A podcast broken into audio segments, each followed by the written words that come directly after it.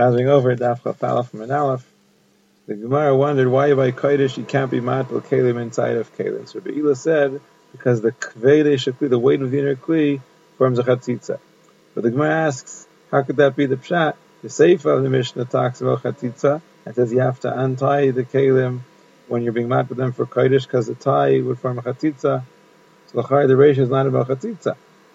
So the Gemara says no, they're both about chatzitza and I need both cases because if I don't have the case of the reisha that you can't be mad with kli inside of a kli, I'd say there it's because the weight of the kli forms a chatzitza.